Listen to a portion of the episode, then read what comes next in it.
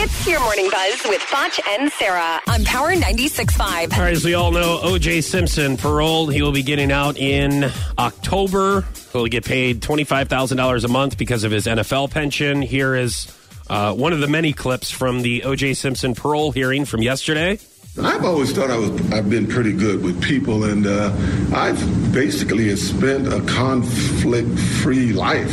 What? You know, I, I'm not a guy that ever got into fights on the street and uh, with the public and everybody. But as I said, uh, they give you a bunch of little tools about how to talk to people. Tools. Uh, Like instead knives? of fighting, instead of throwing punches. Yeah, instead of throwing punches, you just stab instead. When you're accused of murdering You your don't wife say and that you're her new you, boyfriend, you're good with people. yeah, you you don't say you've lived a conflict-free life.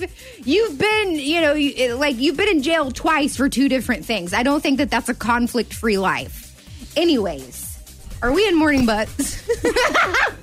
Yes. okay. Welcome to the show, Sarah. So uh, Jennifer Aniston's you. husband Justin Thoreau may be interested in becoming the next James Bond. Hot. So a source says Thoreau is a huge fan and has every single movie and soundtrack on his media player. He's even got a Sean Connery signed copy of Goldfinger.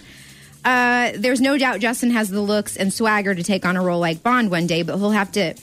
Uh, hell, we'll have to freeze over before the Bond bosses consider an American. so What I is didn't that? realize Okay. that all of the Bond men have not been American. Uh, yeah, I believe so. I guess that's right. Yeah. Uh, But I've never even heard Justin Thoreau speak. Like I know that they, I know that Justin and Uh, Jennifer. Jenny met on Aniston a- doesn't let him. That's a smart woman.